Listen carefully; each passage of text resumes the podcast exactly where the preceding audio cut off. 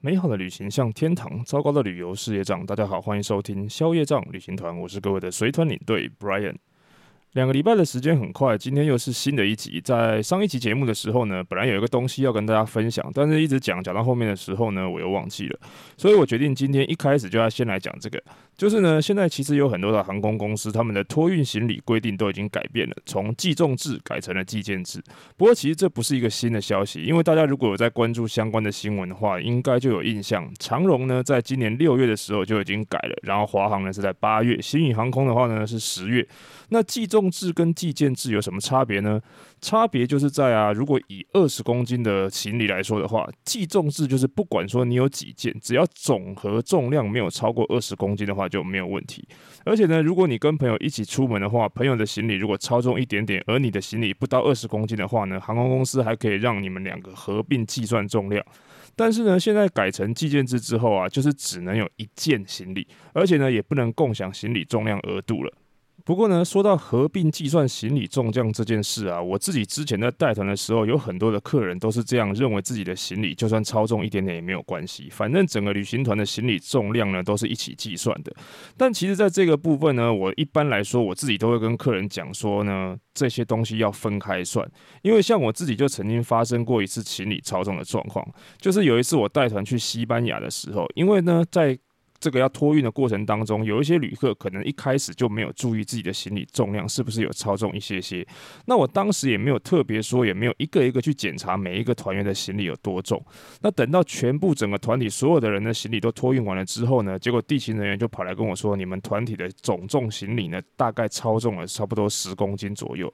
那结果最后是什么？大家也应该都猜得到啊，就是不会有任何一个人在这个时候会承认自己的行李有超重。那当时呢，也不可能把已经送进去输送带的行李箱再一个一个拉出来检查，也不可能叫大家去 share 这些费用，所以呢，最后的超重费就是我自己付的。从此以后呢，我就会跟我自己特别提醒，也会提醒我的团员，还有所有 check in 的地勤说，我们的行李是各自分开计算的，因为除非你真的一个一个去登记每一个人的行李箱重量，不然合并计算这件事情，如果在额度没有超过的情况之下呢，都没有任何的事情。但是如果一旦超过了行团体行李的总重呢，基本上就是只有我自己一个人倒霉了，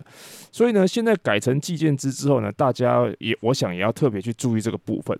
那另外呢，当时这个行李规定出来的时候，很多人还很高兴啊，因为说这个航空公司说现在一个人可以有两件行李，各是二十三公斤。但是在这边我要先特别跟大家提到哦，不是所有的舱等都是两件行李哦。比如说像华航啊、长荣啊、新宇航空的部分，他们经济舱的部分舱等，还有像是团体票的部分，基本上都还是只有一件二十三公斤的行李而已。而且还有另外一件事情要特别提醒大家，尤其是平常比较喜欢自由行的朋友。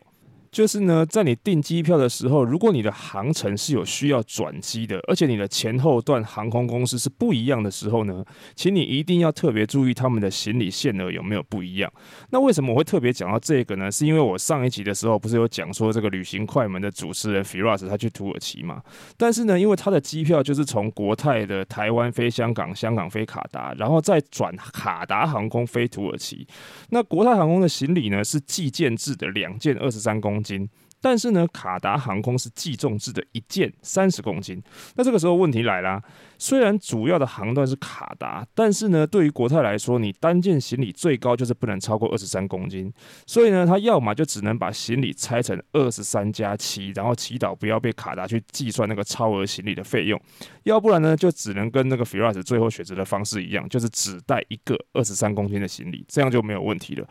不过呢，这样子对他来说就非常的不方便，因为他这样就不能乱买一堆纪念品，然后也不方便代购了。不过呢，说到这个土耳其啊，上个星期五双十一的时候，我有在 FB 跟 IG 上面发了一篇文章，不知道大家有没有看到？就是呢，我在讲这个双十一，也就是十一月十一号呢，对于很多我们现代人来讲，说大家都知道是这个淘宝所发表的这个购物节。但是呢，对于很多人来说呢，对于一些英联邦的国家来说呢，其实它还有另外一层的意义，就是这个一次世界大战的停战日。那对英联邦国家来说呢，他们也叫和平纪念日或者叫做国殇日。可是很有趣的一件事情就是呢，同同为英联邦的澳洲还有纽西兰来说啊，这个十一月十一号的国殤日呢，对他们来说反而没有那么重要。反而是另外一个节日更重要，就是四月二十五号的 NZ Day 啊，叫做纽奥军团日。为什么是这一天呢？而这一天又是纪念什么东西呢？其实呢，它是为了要纪念这个纽奥军团，一样是在一次世界大战的土耳其战场上面奋勇牺牲的这些将士。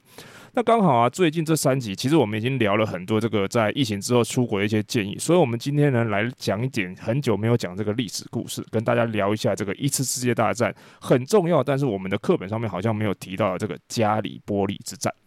那说到这个加里波利之战啊，其实它可以算是一次世界大战当中相当著名而且相当重要的一场战役，也可以说是人类战争史上第一次的两栖协同登陆抢滩的作战。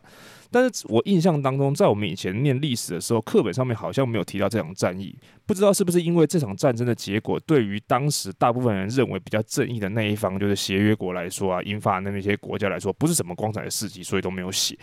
那这个加里波利之战呢，它的名称是来自于这场战役的主要的战场，也就是土耳其的这个加里波利半岛，所以它才叫做加里波利之战。但是土耳其人是叫它叫做恰纳卡雷之战、加纳卡莱之战，因为土耳其的呃土耳其文里面是这样叫那个半岛的名字的。但是啊，其实一次世界大战一开始跟土耳其本身是没有什么关系的。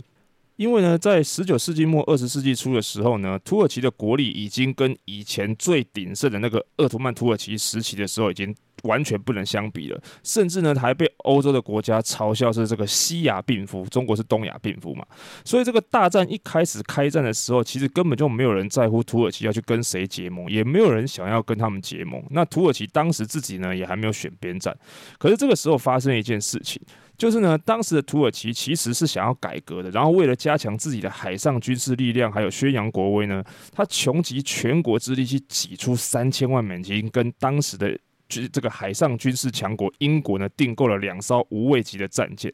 结果没想到他把钱付清了呢，船其实也做好，已经下海了。结果这个时候呢，这个一战已经开打了。结果英国呢，就直接把这两艘土耳其付钱的这个两艘战舰呢给征用了。而且土耳其要求英国退钱，要不就是给东西的时候呢，英国还说他只是暂时的借用，等到打完战争的时候就还他们。说真的，摆明了就是把土耳其当白痴就对了。结果呢，让土耳其上。全国上下呢非常的不满，那这件事呢刚好被德国的皇帝威廉二世知道了，然后他们就趁机去拉拢土耳其，还下令呢把德国当时停在地中海的两艘战舰直接就送给土耳其，还改名这个土耳其文的名字，于是呢就这样这个土耳其就被半推半就的拉入了这个同盟国。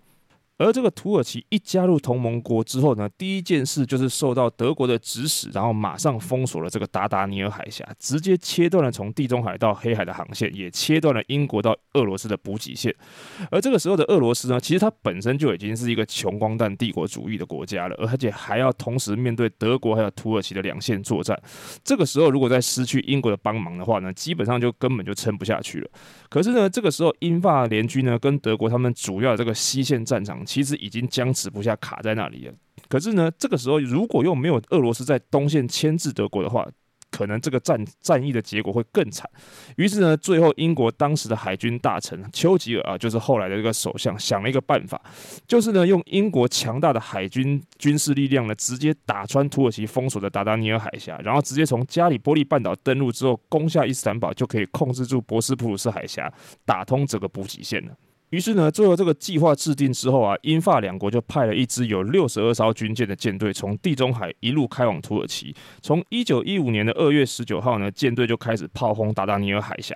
然后虽然呢，这次的突然突袭是其实有稍微的取得一点点微弱的战绩，但是土耳其呢，很快就在德国的军事顾问的帮助下面，迅速建立了防御工事，而且还把已经登陆的那一点点的英法军队打了回去。于是呢，在三月初的时候呢，第一波的登陆行动就宣告失败了。后来呢，隔了差不多一个月左右，在三月十八号的时候，英法两国又陆续追加了包含伊丽莎白女王号的这个无畏舰在内的十八艘军舰，打算一口气闯进达达尼尔海峡，预计两周之内就要打进伊斯坦堡。但是只能说啊，英国第一是他太过轻敌了，他完全瞧不起土耳其这个西亚病夫的反击能力；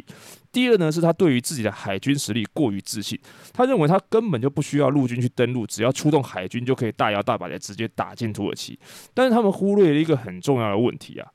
就是啊，他们想要穿过的这个达达尼尔海峡，其实如果你看地图的话，就知道它是一个很狭长又很窄的这个这个海峡地形。海峡两边最窄的地方呢，根本连两公里都不到；最宽的地方呢，也不超过六公里。而且呢，这个土耳其军队不但两边布防之外呢，用的还是德国给的榴弹炮，再加上水雷，所以英国的船队呢，根本不止一点便宜都没有占到，还而且还损失了好几艘战舰。最后虽然有控制住海峡的入口呢，但也就直接僵死在这呢。最后只好维持他们原本一开始的计划，去召集了一支八万人左右的远征军。而这个呢，仓促中集结的远征军主力呢，其实就是原本派驻在这个希腊跟埃及的这个澳洲还有纽西兰的军队。所以呢，这个军队的集结起来的部队叫做 ANZAC（Australian and New Zealand Army Corps） 纽澳军团。那协约国的计划呢，就是要用海军的火力去压制土耳其的防御力量，然后让他们的地面远征军呢可以顺利的抢滩登陆，然后等到登陆部队消除了这个防守海峡的炮兵单位之后呢，这样的海军就又可以顺利的通过海峡。但是啊，你们都知道嘛，计划赶不上变化。这个一开始呢，英国打算要让英国的军队还有纽澳的军团呢，在同一天分别从两个不同的地点登陆，然后呢，法国的军队从海峡的另外一侧去登陆。于是呢，在一九一五年的四月二十五号晚上，在掩护的舰队实施炮火准备之后啊，这个协约国的部队同时展开登陆，也就是英国、这个纽澳还有这个法国。可是呢，这个登陆作战其实它在一战以前啊，完全就没有潜力可以遵循，即使是到了后来的二战或者是近代的其他的什么越战啊，还是什么其他的。战战争也好，登陆战这件事情啊，进攻方一向都是比较劣势的。再加上澳纽澳军团的士兵啊，大多又没有接受过夜间登陆的训练，对这个加利波利半岛的地形呢又不太熟悉，最后连他们登陆的位置都搞错，登陆在原本原定地点的北边，大概快要两公里左右的一个小弯口，就是现在这个纽澳军团湾。而且呢，地形原原本从预计的平坦沙滩变成一个高耸的山壁。而这个时候呢，土耳其的军队已经在当时的指挥官，也就是后来的土耳其。国父凯末的领导之下进行猛烈的还击，最后好不容易登陆在滩头的一万多名牛澳士兵呢，就只能被困在一个离海滩不到四百公尺的一个小小阵地里面动弹不得。可是呢，这个时候英军的指挥官还是不断的下令要那些牛岸军团的人去占领山头，而。同时呢，土耳其这边的凯莫尔指挥官呢，也已经下令要所有土耳其的军人视死如归的去抵抗。就这样，他们就要一直打，一直打，僵持到了夏天，整个战场上可以说是尸横遍野，甚至连双方的将领都已经出面协调，要求彼此停战几天，让双方可以有时间互相埋葬一下己方的士兵遗体。但是英国这边不知道是当时的总指挥官是不是因为自己的面子挂不住，还是怎样，还是一直不断的去抽调兵力投入战争。可是呢，却因为后面一连串的错误决定，导致他们一直都没有取得什么决定性的战绩，就这样一直拖到一九一五年的九月，连这个总指挥官都被撤换掉。最后一整个加利波利的战争呢，就在双方的僵持之下，就这样拖拖拖拖到了十一月的冬天。等到这个英国的国防大臣亲自到战场来巡视之后呢，终于发现这个战争根本就打不下去了，放弃了这个任务。所以呢，下令所有军队来按阶段来撤退。于是就从一五年的十二月一直到隔年的一月，撤离了所有的军队。最讽刺的是呢，这个撤退任务啊，大概可以说是在这一场加利波利战争当中，协约国最成功的一次的行动，因为他们在土耳其人几乎可以说是完全没有发现的情况之下，就从战场上面撤离了九万人的军队。而这场双方前后合计投入超过八十万人的军队的加利波利之战，就在经过了十一个月之后呢，以超过四十万人死伤的结局当中落幕了。那最后呢，这个土耳其的指挥官穆斯塔法凯末尔在这一战中呢崭露头角。虽然后来一次世界大战结束的时候，身为同盟国的这个土耳其最后他还是战败国，但是呢，凯末尔还是带领了土耳其人民独立，成为了土耳其之父。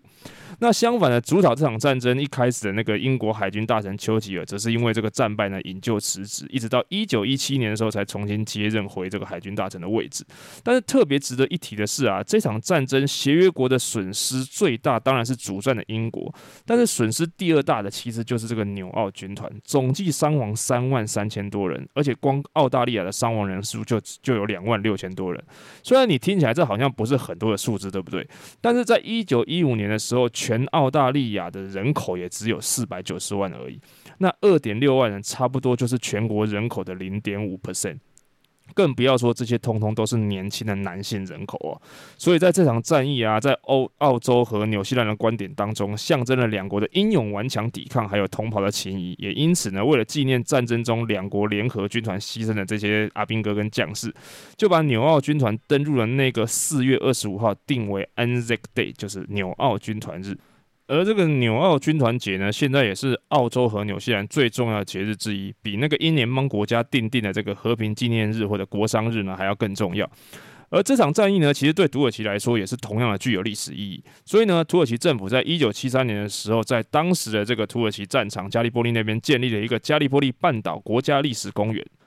保存了一些当时战争的留下的壕沟啊什么的，而且当初纽澳军团登陆的那个错误的地方，现在也变成了这个纽澳军团湾，还有纪念的墓园。那在这个公园里面呢，还有一块纪念碑，上面截录了一段这个土耳其国父他晚年写给澳洲总理的一小段话。那大概的意思是这样。就是呢，那些在此抛头颅洒热血的英雄们，现在你们平静的长眠在一个友善国家的土地上，而这些安葬在这里的，无论他的名字是约翰还是穆罕默德，对我们来说都没有区别。那些擦着眼泪把你们的儿子从遥远的国度送到这里的母亲们，你们的儿子现在躺在我们的国土、我们的怀抱当中，而在这片土地上失去了生命之后呢，他们也成为了我们的儿子，就像是这样子的一段话。